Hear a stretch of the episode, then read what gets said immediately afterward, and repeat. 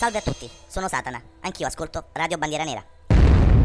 Un saluto a tutti e ben ritrovati su Radio Bandiera Nera. La nuova puntata del progetto Dharma è dedicata ad uno dei più celebri e prolifici scrittori del XX secolo.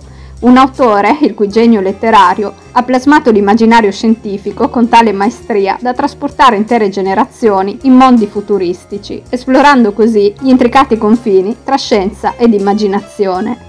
È di Isaac Asimov che stiamo parlando, straordinario visionario che ha lasciato un'impronta indelebile nel mondo della letteratura e di cui questa sera ripercorreremo la storia, una storia della quale lui stesso disse ho avuto una bella vita e ho ottenuto tutto ciò che volevo e più di quanto avessi il diritto di aspettarmi. Mettetevi dunque comodi e lasciatevi trasportare indietro nel tempo, a Petrovici, piccolo paese russo dove in una gelida e nevosa mattina d'inverno del 1920 Asimov nasce da una famiglia di mugnai.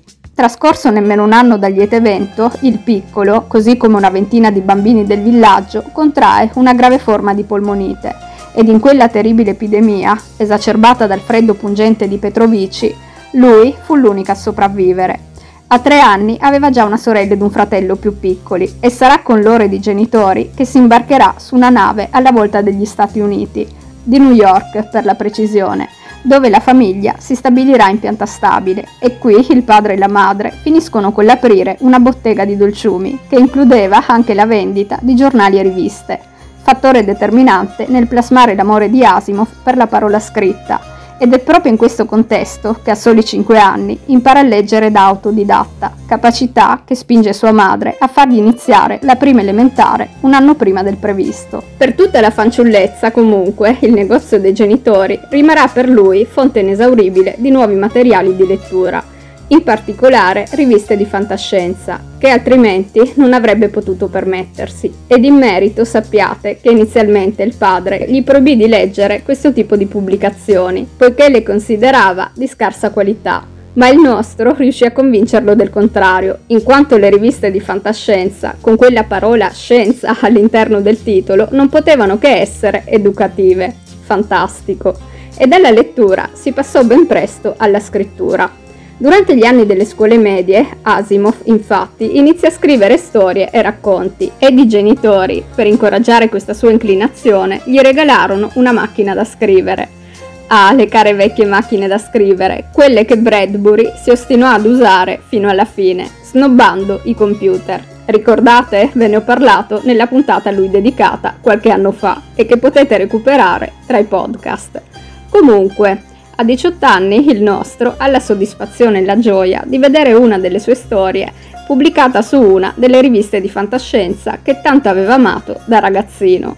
Continuerà a venderne altre a diverse testate e da quel momento in poi la sua carriera prenderà il volo, un po' come era accaduto a Howard Phillips Lovecraft, altro genio letterario al quale ho dedicato uno speciale disponibile sul sito della radio ma torniamo ad Asimov, che con i suoi racconti riesce a guadagnare abbastanza per pagarsi gli studi, ma non ancora a sufficienza per diventare uno scrittore a tempo pieno. Dopo aver conseguito il diploma a pieni voti, si iscrive all'università, optando inizialmente per la facoltà di zoologia. Tuttavia abbandona presto questo percorso in favore della chimica, quando si rifiuta di sezionare un gatto randagio, Laureatosi brillantemente, trascorre alcuni anni lavorando come chimico e dopo la seconda guerra mondiale decide di arruolarsi nell'esercito, prestando servizio per quasi nove mesi ed ottenendo la promozione a caporale.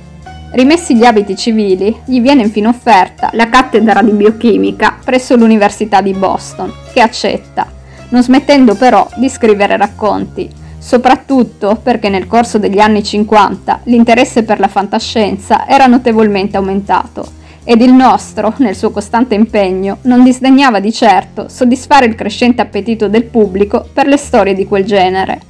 Tuttavia, successivamente, guadagnando più come scrittore, finisce per abbandonare l'insegnamento limitandosi a tenere conferenze saltuarie ed in questo periodo incontra la prima moglie, Gertrude, in un appuntamento al buio il giorno di San Valentino. È amore a prima vista, tanto che i due finiranno col sposarsi nel giro di pochi mesi. Metteranno al mondo due figli, un maschio ed una femmina, ma la loro storia si concluderà con una separazione ad inizio degli anni 70 e da questo punto Asimov, ormai cinquantenne, lascia Boston per tornare a New York, dove vivrà per il resto della sua vita. Qui inizia a frequentare Janet, psichiatra e scrittrice di fantascienza, che condurrà all'altare qualche anno dopo, una volta ottenuto finalmente il divorzio. Seguono mesi di felicità che vengono purtroppo bruscamente interrotti da un triste evento, l'infarto che lo colpisce e da cui non si rimetterà mai perfettamente. Ad inizio anni 80 viene infatti sottoposto ad un nuovo intervento chirurgico, l'innesto di un triplo bypass, ed in questo contesto, a causa di una trasfusione di sangue, contrae il virus dell'HIV. Temendo che i pregiudizi anti-AIDS potessero estendersi non solo a lui, ma anche ai membri della sua famiglia, deciderà di mantenere segreta la malattia e soltanto dieci anni dopo la sua morte, avvenuta nella primavera del 1992, moglie e figli concorderanno di renderla pubblica. A questo punto direi di fare una prima piccola pausa ed ascoltarci Radio Gaga dei Queen, il cui video, forse lo ricordate, è un omaggio continuo al meraviglioso Metropolis di Fritz Lang, pellicola considerata universalmente come una delle più grandi tra i classici della fantascienza.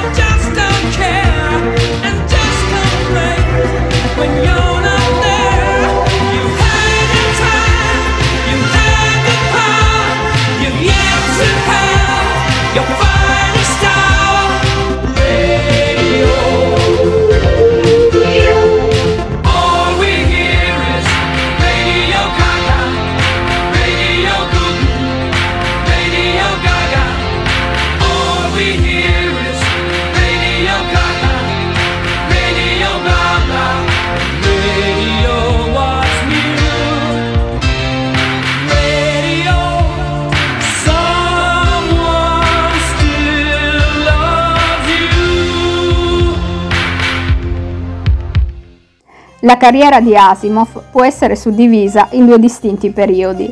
Il primo, dominato dalla fantascienza, perdura fino alla fine degli anni 50. Successivamente la sua produzione letteraria si orienta principalmente verso la pubblicazione di saggi a livello universitario, biochimica e scienza in primis. Tuttavia, in merito dichiarò non importa quanto vari siano gli argomenti su cui scrivo, prima ero uno scrittore di fantascienza ed è come scrittore di fantascienza che voglio essere identificato. Del resto, pur manifestando il rammarico di aver dedicato sempre meno tempo alla narrativa, scelta che suscitò persino lettere di reclamo da parte di lettori insoddisfatti, il nostro ha continuato a scrivere, seppur in quantità ridotta, romanzi, raccolte e storie. Sia come sia, oggi come allora, tutti, nessuno escluso, concordano nel conferirgli la reputazione di grande spiegatore e divulgatore di scienza.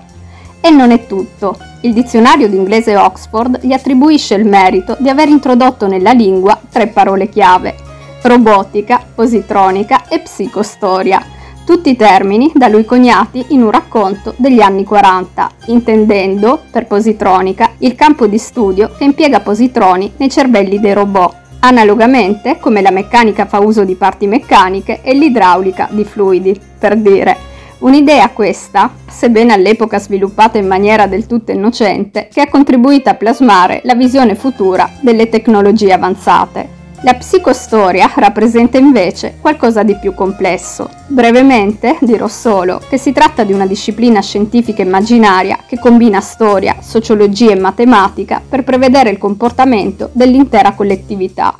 Indubbiamente un concetto molto affascinante.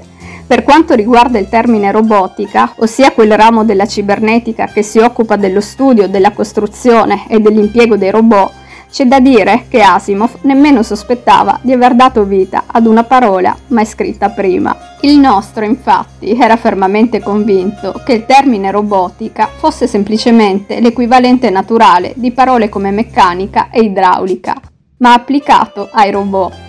Fantastico. Alcune delle storie scritte tra gli anni 40 e 50, con protagonisti robot positronici, sono raccolte in Io Robot, e hanno promulgato una serie di regole per le macchine intelligenti.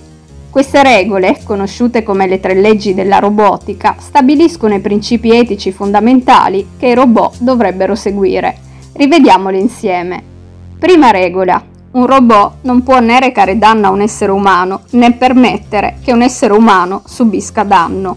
Seconda regola. Un robot deve obbedire agli ordini dati dagli esseri umani purché questi, ovviamente, non contrastino con la prima regola. Terza regola. Un robot deve difendere la propria esistenza fino a quando questa non entri in conflitto con la prima o la seconda regola. È palese che le tre leggi della robotica, oltre a orientare il comportamento delle macchine verso il servizio nei confronti dell'umanità, siano state concepite per preservare la nostra esistenza e prevenire qualsiasi forma di ribellione da parte dei robot e si tratta di norme che hanno avuto un impatto enorme, avendo influenzato una vastissima fetta di scrittori e pensatori che hanno trattato e che ancora trattano, essendo più che mai attuale, il tema dell'intelligenza artificiale. Come al solito, chiudo la puntata con qualche piccola curiosità. Sul finire degli anni 70, l'ex Beatles Paul McCartney, dico ex perché la band si era già sciolta, propose ad Asimov di scrivere la sceneggiatura per un musical di fantascienza di cui aveva già abbozzato parte della trama ed un piccolo frammento di dialogo. La storia riguardava i componenti di un gruppo rock il cui destino si intrecciava con quello di alcuni extraterrestri desiderosi di prendere il loro posto. Ad interpretare sia i musicisti che i sosi alieni sarebbero dovuti essere i componenti dei Wings, all'epoca capitanati dallo stesso McCartney e dall'apice della carriera. Intrigato dall'idea, sebbene non fosse un amante della musica rock, il nostro buttò giù una breve traccia, non utilizzando però il frammento di dialogo fornitogli da Paul. E forse fu proprio questo che spinse il cantante a rifiutare la storia proposta. Così, quanto elaborato da Asimov, non finì mai sul grande schermo, rimanendo solamente uno scritto negli archivi dell'Università di Boston. E visto che abbiamo nominato i Beatles, a questo punto direi di prenderci un'altra piccola pausa ed ascoltarci un brano tratto dall'Edit B, ma non l'album del quartetto di Liverpool, bensì quello degli sloveni Laibach, che nell'anno magico, l'88, hanno omaggiato il gruppo di McCartney e soci con un disco di cover ed il pezzo da me scelto per voi questa sera è Across the Universe. Words are flying out like endless rain into a paper cup. They slither while they pass their sleep away across the universe.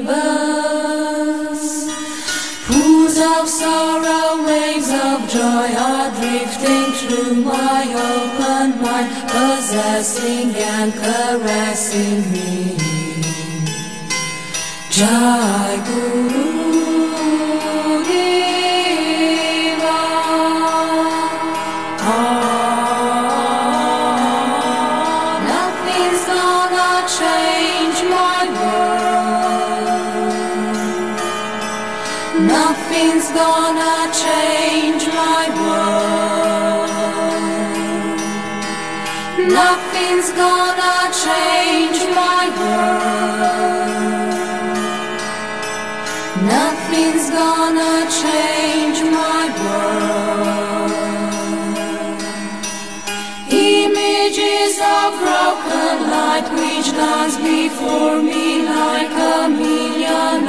that hold me on and on across the universe.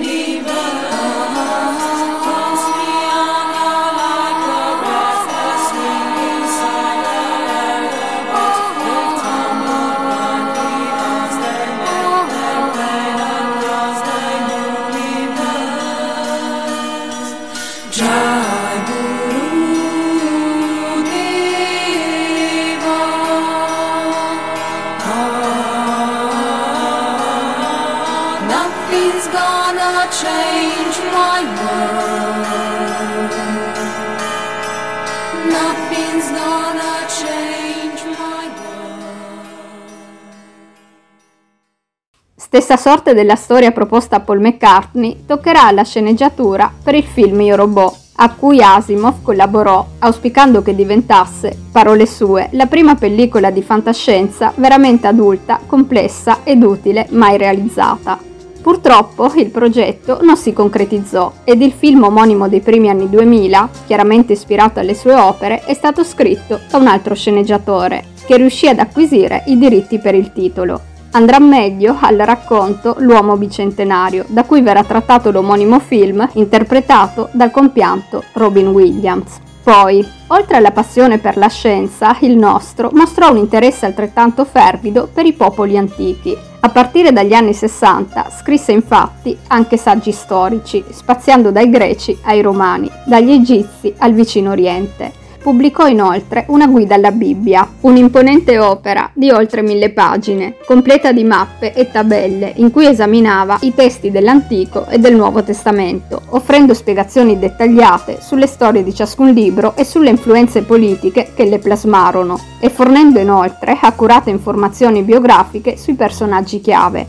E non è tutto perché questa sua metodicità nell'analizzare si manifestò anche nelle annotazioni e commenti a piedi pagina che scrisse per diverse opere letterarie, quali ad esempio le tragedie shakespeariane, I viaggi di Gulliver ed Il paradiso perduto. Asimov si distinse inoltre anche nel mondo dei racconti gialli, affermandosi come un assiduo collaboratore delle riviste del settore e scrivendo inizialmente storie poliziesche a sfondo fantascientifico, per poi passare ai gialli puri. E nel fare questo ammise apertamente di essersi ispirato alle opere di Agatha Christie, che considerava le migliori mai scritte. Il nostro era anche un appassionato lettore dei romanzi di Sherlock Holmes, ma dimostrò alcune riserve sullo stile del suo autore, Sir Arthur Conan Doyle, stile che definì addirittura trasandato e sciatto. Cos'altro? Asimov condivise con il pubblico parte della sua vita attraverso due dettagliate autobiografie.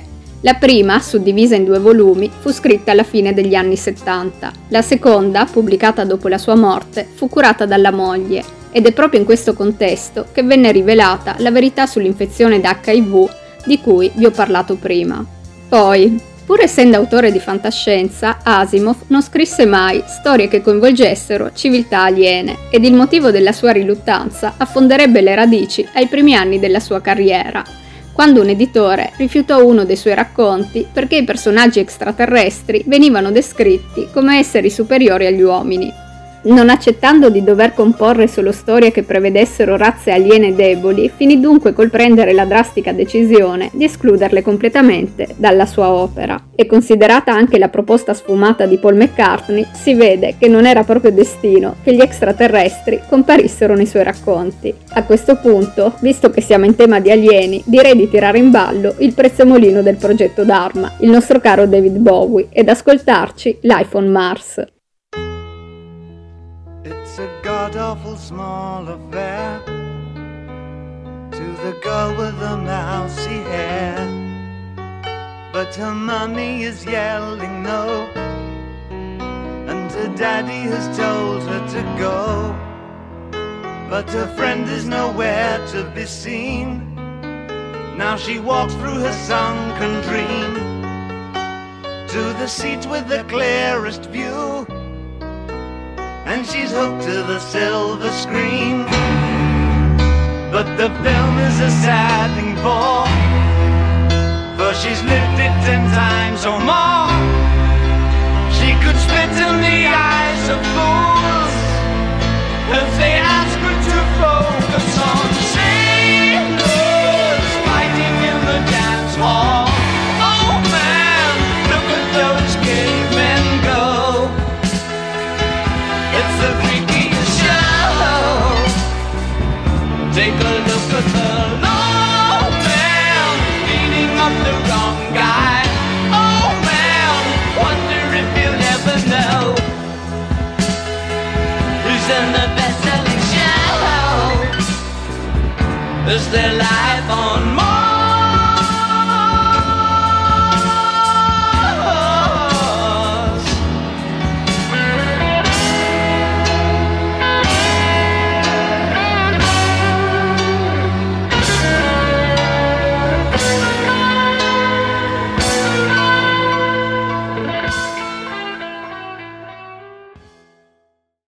curiosità, sono tante stasera le curiosità. Asimov era un estimatore di Tolkien e troviamo riferimento al Signore degli Anelli in una storia dei racconti gialli della serie I Vedovi Neri. Il mancato assassinio, infatti, uno scienziato sovietico, ha un dialogo con due studenti appassionati di Tolkien e quello che ne viene fuori è un vero e proprio omaggio alla memoria dell'autore che era scomparso da poco. Lo stesso Asimov, in una postilla, scrisse Tolkien morì il 2 settembre del 1973.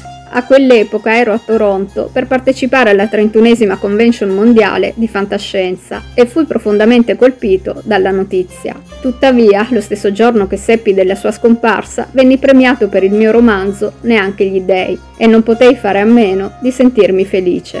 Avevo già letto tre volte Il Signore degli Anelli e da allora l'ho riletto una quarta volta e poiché ogni volta l'avevo apprezzato sempre maggiormente, capii che il solo modo per scusarmi della mia felicità in quel triste giorno era quello di scrivere un racconto in sua memoria. E fu così che scrissi Mancato Assassinio. Un altro appassionato di Tolkien, se ricordate, era Christopher Lee, che era solito leggere Il Signore degli Anelli almeno una volta l'anno. Ve ne parlai nella puntata a lui dedicata e che trovate tra i podcast. Comunque, tornando a noi, un aspetto interessante è che Tolkien, a sua volta, era un estimatore di Asimov e questo rende il nostro un'eccezione all'affermazione dello scrittore britannico che era solito trovare la letteratura moderna poco interessante. Come abbiamo visto nel corso di questa sera, Asimov è stato un autore incredibilmente prolifico, con oltre 500 libri pubblicati e un incredibile archivio di oltre 90.000 lettere e cartoline, questa attività epistolare lo accomuna ad un altro grande scrittore, Lovecraft, di cui vi ho parlato in una delle vecchie puntate, che come sempre potete recuperare sul sito della radio. Comunque, l'impatto del nostro è stato tale che molti luoghi ed entità sono stati nominati in suo onore. Tra questi un asteroide, un cratere su Marte, una scuola elementare a Brooklyn e non poteva di certo mancare un robot umanoide prodotto dalla Honda e a portare il suo nome, inoltre, vi sono anche diversi premi letterari. All'inizio della sua carriera, Asimov rifiutò categoricamente, nonostante gli fosse stato suggerito da svariati editori, di utilizzare uno pseudonimo più comune, ed ironia della sorte, stando a quanto da lui raccontato, molti dei suoi lettori credevano che Isaac Asimov fosse uno pseudonimo creato da un autore con un nome comune. Che storie! Il nostro raccontò anche di essere un claustrofilo, ossia un amante degli spazi chiusi e raccolti. In merito, nell'ultima autobiografia, ricordò il desiderio infantile di possedere un chiosco in una delle tante stazioni della metropolitana newyorkese, in cui chiudersi a leggere ed ascoltare il rumore dei vagoni in transito. Pensate un po'. Una cosa che non tutti sanno è che Asimov aveva una forte paura di volare ed evitava i viaggi in aereo, ne fece soltanto due, esattamente come Monica Vitti, a cui ricordo ho dedicato una puntata poco tempo fa. Di conseguenza era solito viaggiare a bordo di navi e proprio da una nave da crociera assistette al lancio dell'Apollo 17. Inoltre, essendo un abile oratore, non di rado partecipava ai programmi di intrattenimento organizzati dalle diverse compagnie di crociera, tenendo discorsi a tema scientifico a bordo di prestigiose imbarcazioni. E fu proprio durante uno di questi viaggi che colse l'occasione per visitare Stonehenge, luogo che lo colpì profondamente. Comunque, Coloro che ebbero la fortuna di partecipare ai suoi convegni lo ricordano come una persona estremamente amichevole e disponibile, solita rispondere con pazienza alle domande dei fan e felice nel concedere autografi. Dal punto di vista fisico era di media statura, sul 1,75 m, con imponenti basette, negli ultimi anni almeno, ed un forte accento newyorkese. Pensate che iniziò ad indossare cravatte solo dopo che Janet, la seconda moglie, si oppose ai suoi papillon. Non imparò mai a nuotare né ad andare in bicicletta, ma sapeva guidare l'auto, a differenza di Ray Bradbury, eccolo che torna, che come vi dicevo nella puntata a lui dedicata, non prese mai la patente e si muoveva o con i mezzi pubblici o con la sua fidata due ruote. Ultima curiosità per questa sera. Asimov scrisse un saggio critico sull'accuratezza scientifica di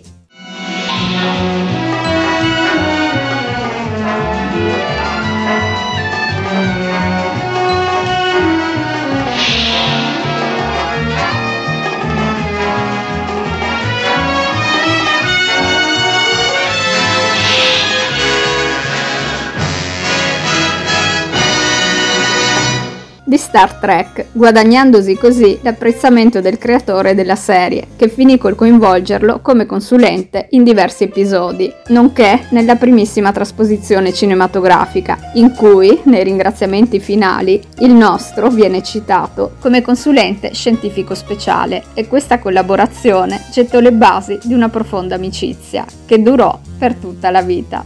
Giunto il tempo dei saluti, mi va di chiudere questa puntata con le parole di Asimov. L'unica cosa di me che considero abbastanza grave da giustificare un trattamento psicoanalitico è la mia compulsione a scrivere. Ciò significa che la mia idea di momento piacevole è salire in soffitta, ricordatevi che era un claustrofilo, sedermi davanti alla mia macchina da scrivere e guardare le parole prendere forma, come per magia, davanti ai miei occhi. E nel fare questo ho deciso di seguire una regola fondamentale, essere chiaro, rinunciando a scrivere in modo poetico, simbolico o sperimentale, o in qualsiasi altro modo che potrebbe, se fossi abbastanza bravo, farmi vincere un premio Pulitzer. Scrivere in modo chiaro significa stabilire un rapporto affettuoso tra me ed i miei lettori, Significa usare frasi brevi ed espressioni colloquiali e ciò irrita le persone a cui piacciono le cose pesanti. D'altro canto, lo stile informale piace a coloro che amano la sensazione di leggere un saggio senza essere veramente consapevoli di stare leggendo qualcosa di complicato e sentendo fluire le idee senza attriti mentali dal cervello dello scrittore al proprio. Ed effettivamente è proprio così. I racconti di Asimov risultano veramente scorrevoli e di facile lettura, quindi se mai non ne aveste mai letto uno, vi consiglio di recuperare. A questo punto non mi resta che ringraziarvi per essere rimasti con me anche questa sera e prima di salutarvi sulle note di Genesis Chapter 1 del gruppo progressive rock britannico Alan Parsons Project, tratto dall'album I Robot, chiaro omaggio al nostro dunque, come sempre vi ricordo che potete mettervi in contatto con me attraverso la pagina Instagram che è scritta tutto in minuscolo progetto trattino basso Dharma trattino basso RBN, pagina che vi consiglio comunque di seguire per rimanere costantemente aggiornati sulle nuove prossime trasmissioni. Nel caso voleste scrivermi, non mancate di dirmi le vostre impressioni su questa puntata. Mi raccomando, più d'arme e meno dramma, nel mentre continuate ad ascoltare Radio Bandiera Nera, la nostra radio. Un bacione e a presto!